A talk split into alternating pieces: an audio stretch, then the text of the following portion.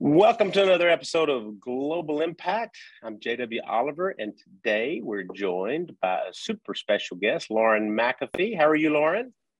I'm good. Thanks for having me. So, Lauren is a passionate theologian, author, granddaughter of David Green, the founder of Hobby Lobby, and she is a well published author. I was just reading about that. But I, if you don't mind, I'm going to read a little bit about Hobby Lobby to give people a context um, I've always been impressed with it, but if you don't mind, I'm just going to read a little bit of a, of a brief bio here. And if I've if I got old data, please correct me. Um, in 1972, David Green opened the first Hobby Lobby in Northwest Oklahoma City. He left his position with TG&Y, which I used to shop at TG&Y, to open a second Hobby Lobby in Oklahoma City in 1975. It's a Christian-owned company. It incorporates American conservative values and Christian media its website clearly states honoring the Lord in all we do by operating the company in a manner consistent with biblical principles. Stores are closed on Sunday to allow time for family and worship.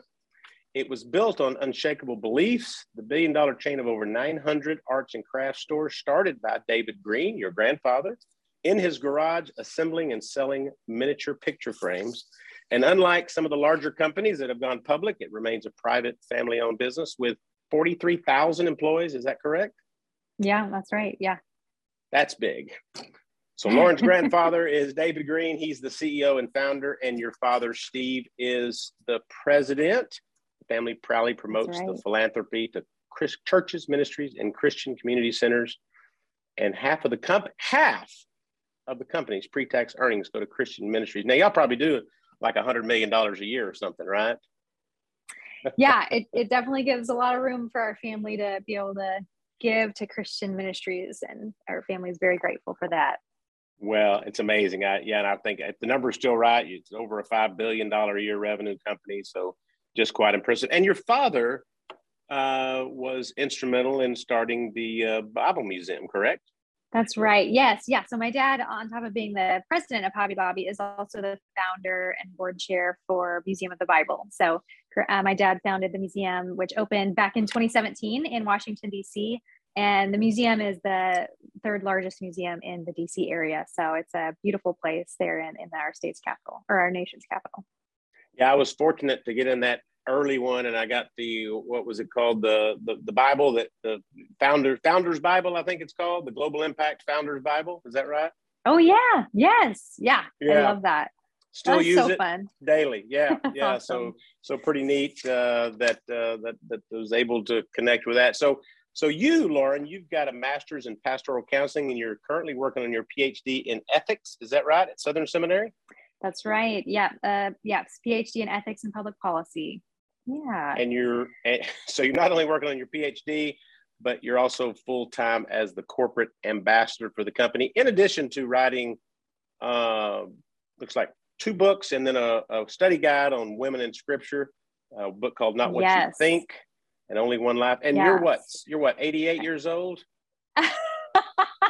I'm in my 30s, early 30s, but uh, yeah, I've loved being able to write books. And my husband and I are actually working on co authoring our next book together right now. So we've got uh, our next book will be coming out in 2023. So we're working on the manuscript now. Wow, fantastic. And your husband is a teaching pastor at a church in Oklahoma City as well. Is that correct? That's right. Yeah. So my husband, Michael McAfee, is a teaching pastor at our church, and he's also the founder of a nonprofit called Inspire and they take church groups and uh, students and family groups to Washington, D.C. for a spiritually enriching experience, looking at the Museum of the Bible as well as other spiritually formational experiences around the DC area. So he uh, stays busy as well, leading his nonprofit and and being a pastor.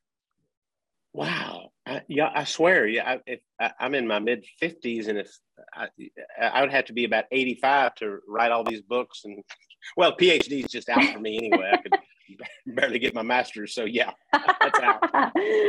oh. Well, yeah, I, it's fun. We, my husband is also in the PhD, and so we're in the same PhD program, and so we've taken all of our classes together. So it makes it a little bit easier that we have a, a you know study friend in it with us. We we read all the books and discuss them and write papers, and so. So y'all are on the same same classes, same curriculum, kind of at the same time. That's same right. time. Yeah. Wow. Yeah, that's right. And I understand you have you have a daughter. Is that right, Zion? We do. Yes, our daughter Zion. She's four years old. Yeah, she keeps that, us on our toes. I was going to say that alone would keep you on your toes. Well, yeah. you, you've you've accomplished a, a lot. Uh, you've already done a lot at at your age, most most than uh, than people will accomplish in a lifetime. And so our meeting was kind of by chance. We have a mutual friend, and your pastor, and and and my friend who's been a friend for oh my gosh, uh, twenty plus years. We used to work out together at the gym, and we've known them, and I do stuff with them. And then, you know, I kept saying I was how impressed I was with uh, your grandfather's book, giving it all away and getting it back again. I mean, I read the thing twice. Uh, you can see I've got tabs all over it, and I keep checking little things that. that. I've read about it. And uh, I was telling uh, Rick one time, I said, "Man, I, I'd love to get talk to David Green on a podcast." She goes, "He goes, oh no, no, you want to talk to Lauren, his granddaughter. She's the one to speak to." Aww. So. Uh, immediately so was was directed, yeah, and no no doubt about it. And I can already see, and we both have fiery red hair, so we have that yes. going for us, don't we? I know. I love that. Yeah. Yeah. There's not very many redheads uh, out there. And I hear that it's becoming less and less common. Red hair is dying out. So I don't know. I had not heard that, but I'm, I'm, yeah. I kind of like it though, right? It gives us something special to, to coalesce about as well. yeah, I guess so. There you go. Well, I think what's amazing, and I, I want to segue into what you're doing as well. You know, there's not many, if any, companies I know that are giving away 50% of their pre tax profits to various ministries. And um, how, how, does, how has that impacted you, knowing the values mm-hmm. that your your grandfather and your father now have instilled in you, and then you're going to take that to the next generation? What does that mean to you? And this is a fairly new company, yeah. right? I mean, you're talking 50 years old, so it's not like it's yeah. 200 year old uh, company. Right. Yeah. No, you're right. So this year is the 50 year anniversary of Hobby Lobby. So um, we'll be celebrating that later this year as a company. And my grandfather, the founder and CEO, is still uh, working full time as the as the CEO. And so you're right. There hasn't been that uh, generational transfer yet of the company. Um, so still relatively young, uh, in a manner of speaking, but uh, I, I have been able to watch my grandfather as well as my family, like my, my parents and my aunts and uncles, uh, wrestle through the idea of wanting to be good stewards of what God has given them. So, whenever my grandma and grandpa started Hobby Lobby out of their garage 50 years ago, they had no idea what it would become, but they always knew that they wanted to serve God. And uh, part of their they they had a kind of mission in their life that was threefold. One was to serve god in everything that they did. Um, secondly they wanted to have a strong marriage and then third they wanted to raise uh, godly generations and so those were their core values whenever they were young marrieds and starting the company and um, that has continued in their lives today but it's also um, in terms of them thinking about what that looks like to steward um, what God has given them and raise godly generations has meant, you know, wanting to be really intentional about how they think about um, stewarding the company and seeing Hobby Lobby as God's company and not their company. And so they they've always spoken of the company in that way, and that has uh, I, I think been really helpful in terms of shaping how my generation, the third generation of the family, looks and thinks about Hobby Lobby and our uh, involvement with the company that this is something that God has, um, you know, given my family to be stewards of, but it is not our company. We don't own it. Everything is owned by God. Um, he is the author and creator of everything. And so, how can we best steward what He has given us in a way that would be honoring and glorifying to Him? And and that has meant growing uh, the generosity aspects with the um, you know the profits and the funds that Hobby Lobby makes as a business. And so whenever Hobby Lobby was uh, around 25 years old, so halfway, um, you know, halfway through its history, as far as it's existed, my family started thinking about not only tithing personally, but also thinking, hey, you know, if we have a company that's got these profits, how can we be tithing off of the profits of this company? And so it did start uh, as smaller percentages. And so that was, you know, 5% and then 10% of the profits they were trying to um, make it work to be able to give that much and back in that time it was that was a harder it was harder to do that because the pro- company was less profitable and they were needing to invest those funds back into the business to grow and but my my grandpa and my uh, my family just knew that that was such an important thing that it was worth you know making the sacrifice and and maybe even having to do things in the company slower so that they were making the choice to be generous with what they had. And that continued to grow from there. Um, they started by giving um, some grants to a couple different nonprofits and now you know 25 years later in the giving journey for the company it is 50% of the profits that are made each year are given to wow. Christian ministries and nonprofits. And so it was a journey, but it started with that um, having those values um, to see generosity and stewardship, and then trying to apply that in small ways, and then eventually it growing to what it is today. Yeah, you know, he, right at the start of his book, and I think it's the second chapter, he says, uh, he quotes a line. It says, uh, a C.T. Studd's poem, Only One Life. The one line that really gets me is, Only what's done for Christ will last. And yes. you you think about building a, a business. Yeah. And, and mm-hmm. the businesses may fade away, but what you've done for eternity in Christ will definitely last forever. Yeah, that quote has been a really uh, significant one for my family and one that we still quote often. And actually, if you go to the Hobby Lobby corporate campus, we have a conference center where we host different gatherings and events. And there's a fireplace, and above the mantle is actually that quote is engraved on the wall because that quote has been such a good reminder for our family of, you know, the things that we do in this life. Uh, we can do a lot of things in, in our in our lives and uh, impact the world, but the ones that are going to matter for eternity are uh, the things that we should be focusing on. So you only have one life what are you going to do with it to focus on impacting the kingdom and glorifying god because that is what is going to matter in eternity and so that that quote uh, by ct Studd was um, my great grandmother actually marie green quoted wow. to her kids my grandpa wow. being one of them and so that quote being a part of our family history kind of goes back even to my great grandparents and them seeing the value of that eternal perspective instead of um, seeing just what's temporal um, as passing away, but seeing the eternal as the thing that we want to be investing our lives in. Well, I caught a couple things you said earlier uh, in, in this book here. He also states it was God's idea. It is God's company. It was only entrusted to the Green family. Mm-hmm. And uh, that changes yeah. your perspective on how you look at things when you realize this is not all mine.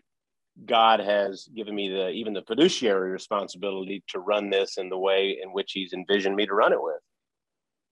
Yeah, that's right. And you know, there's a lot of different ways that can play out practically, but my my grandparents and my parents really try to be intentional to say, you know, we don't want to just be saying these words that God owns it all. Like we, really want to be thoughtful about what that means in terms of how are we living and how are we operating um, in a way that reflects those beliefs and what we're saying. And so, even in how they've structured the company, they worked with uh, you know legal team to make things structured in a way that the family like actually doesn't have the ownership it, it, we we all signed away our ownership and it's in a trust and so we see the family has opportunity to steward that but again not have the ownership of it.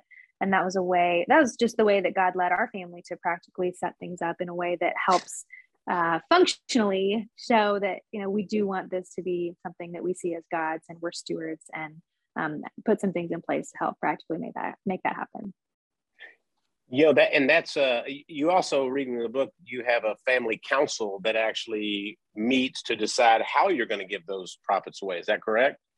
That's right. Yeah. So every month the the decision making family members uh, for the ministry investments they meet and they go over different requests that have been made before the family for funding and, and vote on that and always through prayer and and then also doing research and looking at due diligence to make sure that we're giving at places that are that are also being good stewards of the finances that we provide. So that has uh, been how the family giving has happened. And the the request there are thousands of requests for funding that come in every year. And so the family has decided though that they want to give uh, go really deep with a smaller number of organizations instead of giving small amounts to a lot of groups and so there are those organizations that the Hobby Lobby Ministry Investment Department reviews and then the family votes to give to. And that's been a really neat process. So, my generation, the third generation family members, we don't have a vote on the giving yet, but we are able to be in the room and watch them as they process through the decisions. And so we're able to observe how our family, my, you know, that that are the executives of the company are thinking through where they want to give the funding, where they want to steward, where they want to give, um, and and then inviting the Holy Spirit into that and and being prayerful about everything. And so um, that's been a really neat process for me to get to watch is my family, you know, working together and uh, you know sometimes there are things that they'll disagree with on one another, but they always end by you know having a vote and cheering each other on. And even if something goes away one way that you know someone in the family didn't necessarily vote that way but the rest of the group did and you know we're they're happy to trust the family with that. And um, so yeah it's it's good to have that relational trust that's built over years but then also practically every you know every month they're um, choosing to trust each other and be in relationship. And and do this work together of giving um, the to different ministries that the family's involved in. So it does take that level of trust and, and, and relationship, and um, that's such an encouragement because you know, I'm everyone everyone has family, and I'm sure everyone has had conflicts with family members or times where they don't agree with family members, and you know, you have to um, just remember, you know, this is a part of um, the way God's created us is to be in relationship, and and not everything is uh, always going to be the way we want it. And that's part of um, kind of, you know, having the humility to work alongside one another and in a family and make these big decisions and, and care for each other and cheer each other on at the end of the day. Well, that that's probably got to be quite impactful just sitting in that room listening because you know while uh, while there are the business meetings and they're talking about operations and profits, I'm sure, and the, the normal course of business that that happens.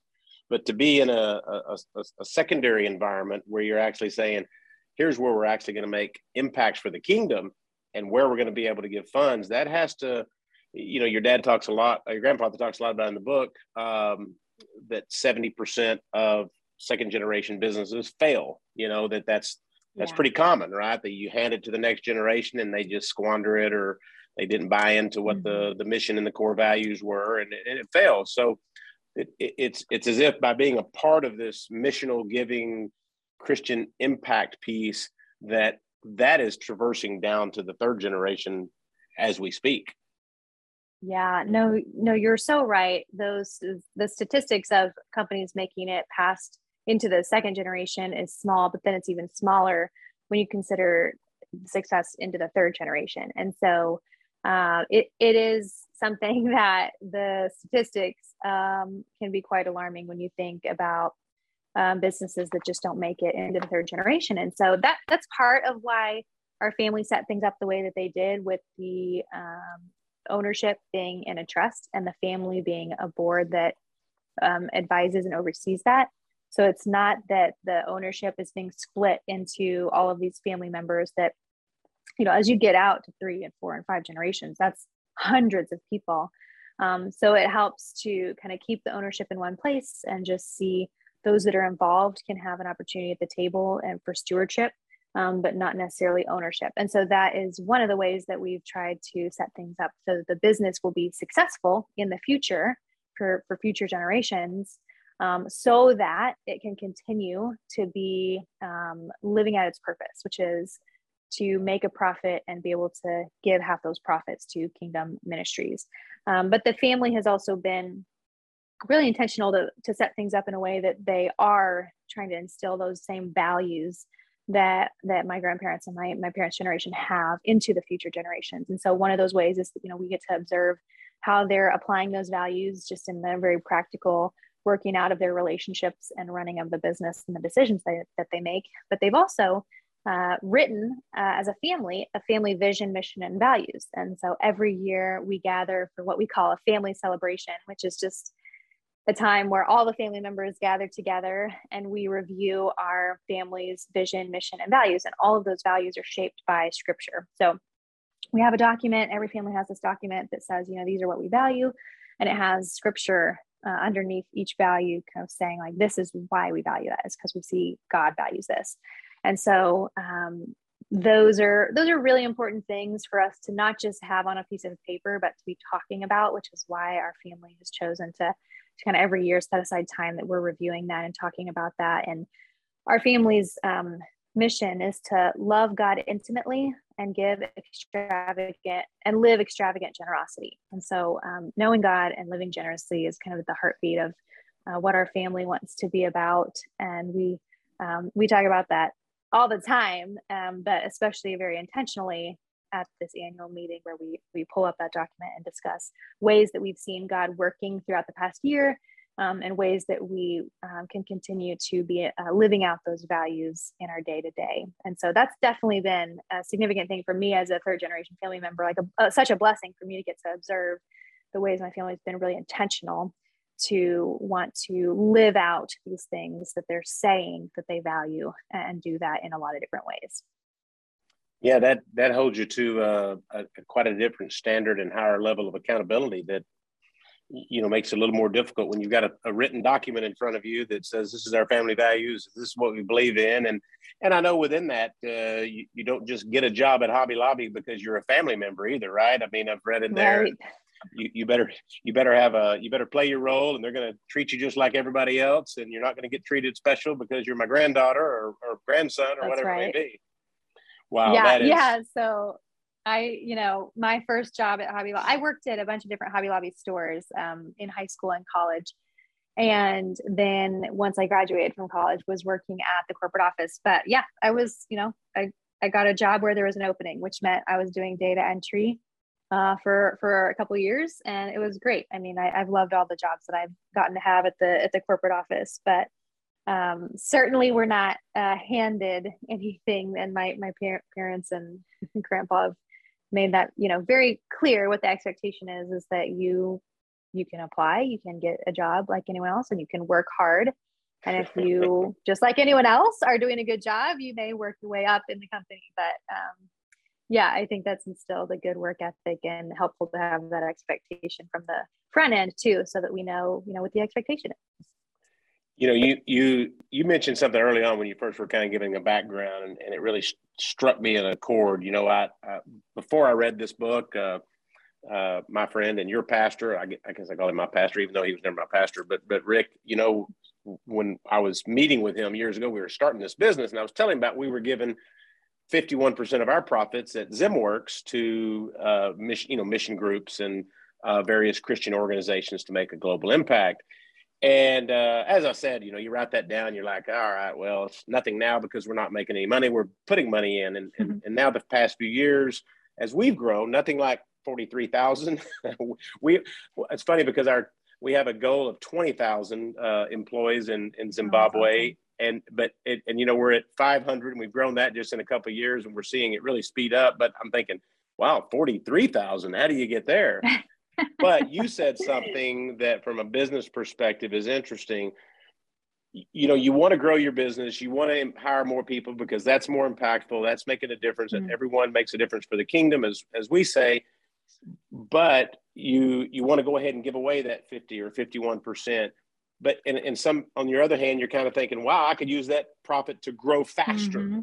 but yeah. it's amazing to look at what hobby lobby has done and being able to grow at such a rapid pace while still living by that precept because from me as a business owner that's not easy i mean yeah. you're giving away that very cash which you could probably use to to leverage your business faster yeah i mean it really what makes i think the difference is when you know it's it's easy i think to say that you want to do these things and that you value these things but it really shows up when the rubber meets the road and you're you have the dollars in front of you and you're saying okay we could invest this in our company or i could pay myself this or we could give it away. And you're really having to to put put put things into practice that you've said you valued.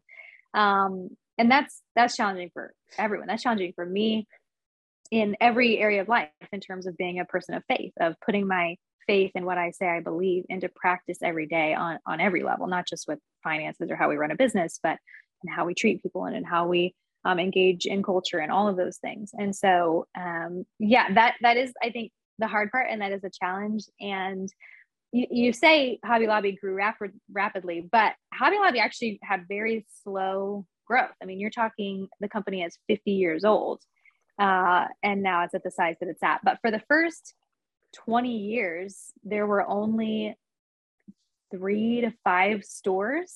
Uh, oh wow! And so yeah, the rapid growth did not really happen until they were around for 25 years. I mean, that's almost my entire lifetime. You know, I'm in my early 30s. So, um, grandpa and the family was working hard every day and showing up. And there were seasons where they thought they'd have to close their doors, um, particularly in the late 80s. We're based in Oklahoma, and there was an oil um, yeah the oil bust oil there, boom yeah. and then the oil bust, and that that really affected Hobby Lobby because uh, the stores were not getting any customers because no one had the money to spend on craft items.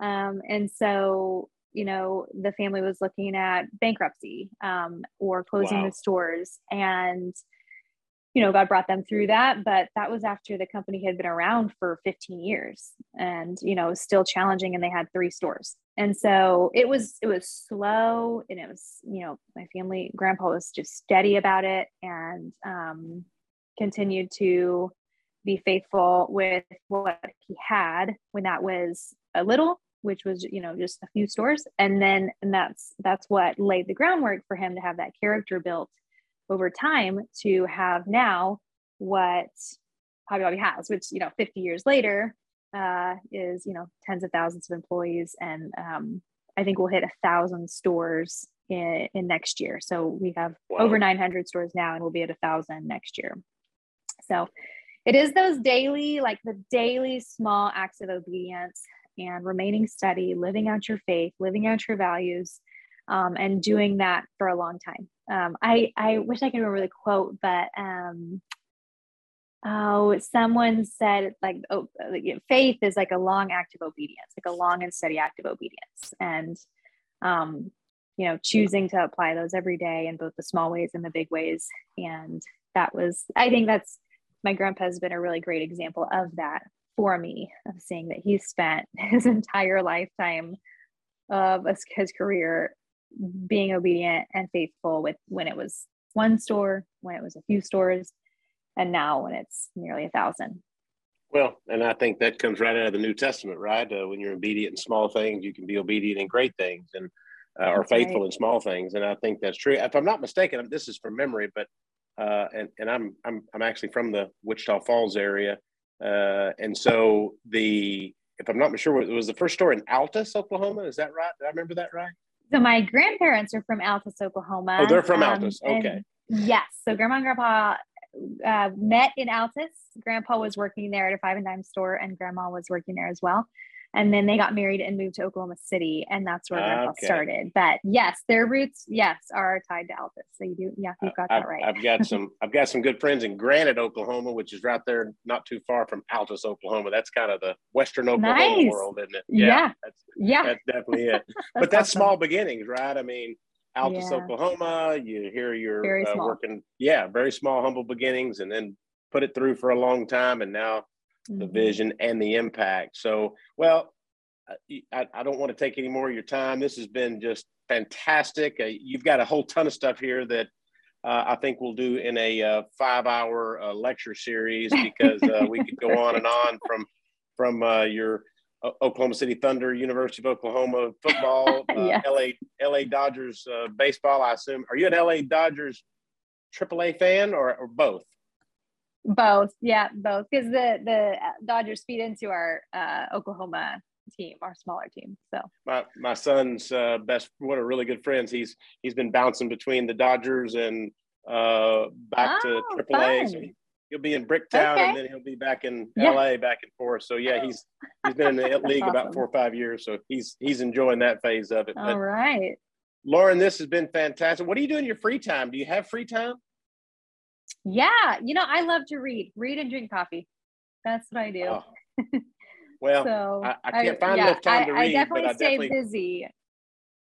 yeah, I was gonna say I, I, can't find enough time things. to read, but I, definitely drink all the coffee I can. So that's ah, that's uh, yeah. it for sure. That's the good stuff. Yep. well, your impact, Lauren, is just unbelievable. What your grandfather has handed down, and and and your father as well. Um, you know, we probably shouldn't skip over your dad. He's the one that impacted you the most, and and uh, what he's been able to do with the Museum of the Bible and and and growing that piece that has become a a legacy as well and uh, you you could almost get me crying about your family. I'm sure that it's easy for you too. So just just uh, yeah, pretty uh, amazing, yeah. How it's just honored God and and you're continuing to do that. I love what you said. It uh, I saw I think it was on maybe your LinkedIn. I said I hope at the end of my life to say that I lived for kingdom impact. Yeah, yeah. That's what it's about, right? That goes back to that CT Studd. You know, we only have one life only what's done for Christ will last. And so, how do we live our lives in such a way that we'll have that eternal, that kingdom minded impact? Yeah, that's so important. Well, I may have to copy that quote and put it up near my fireplace somewhere. That's pretty impressive. There you go. So. Hey, go for it. it's not it's not the Hobby Lobby one. It's it's Studd, so we could use that one, right? yeah, that's right. It's it's fair game. well, Lauren, thank you for joining us. Uh, I want to thank everybody for listening in. This has been uh, probably one of my best ones, top ones I've ever had for a guest because everything they're doing is being impactful for Christ. So thanks for joining us and have a great week.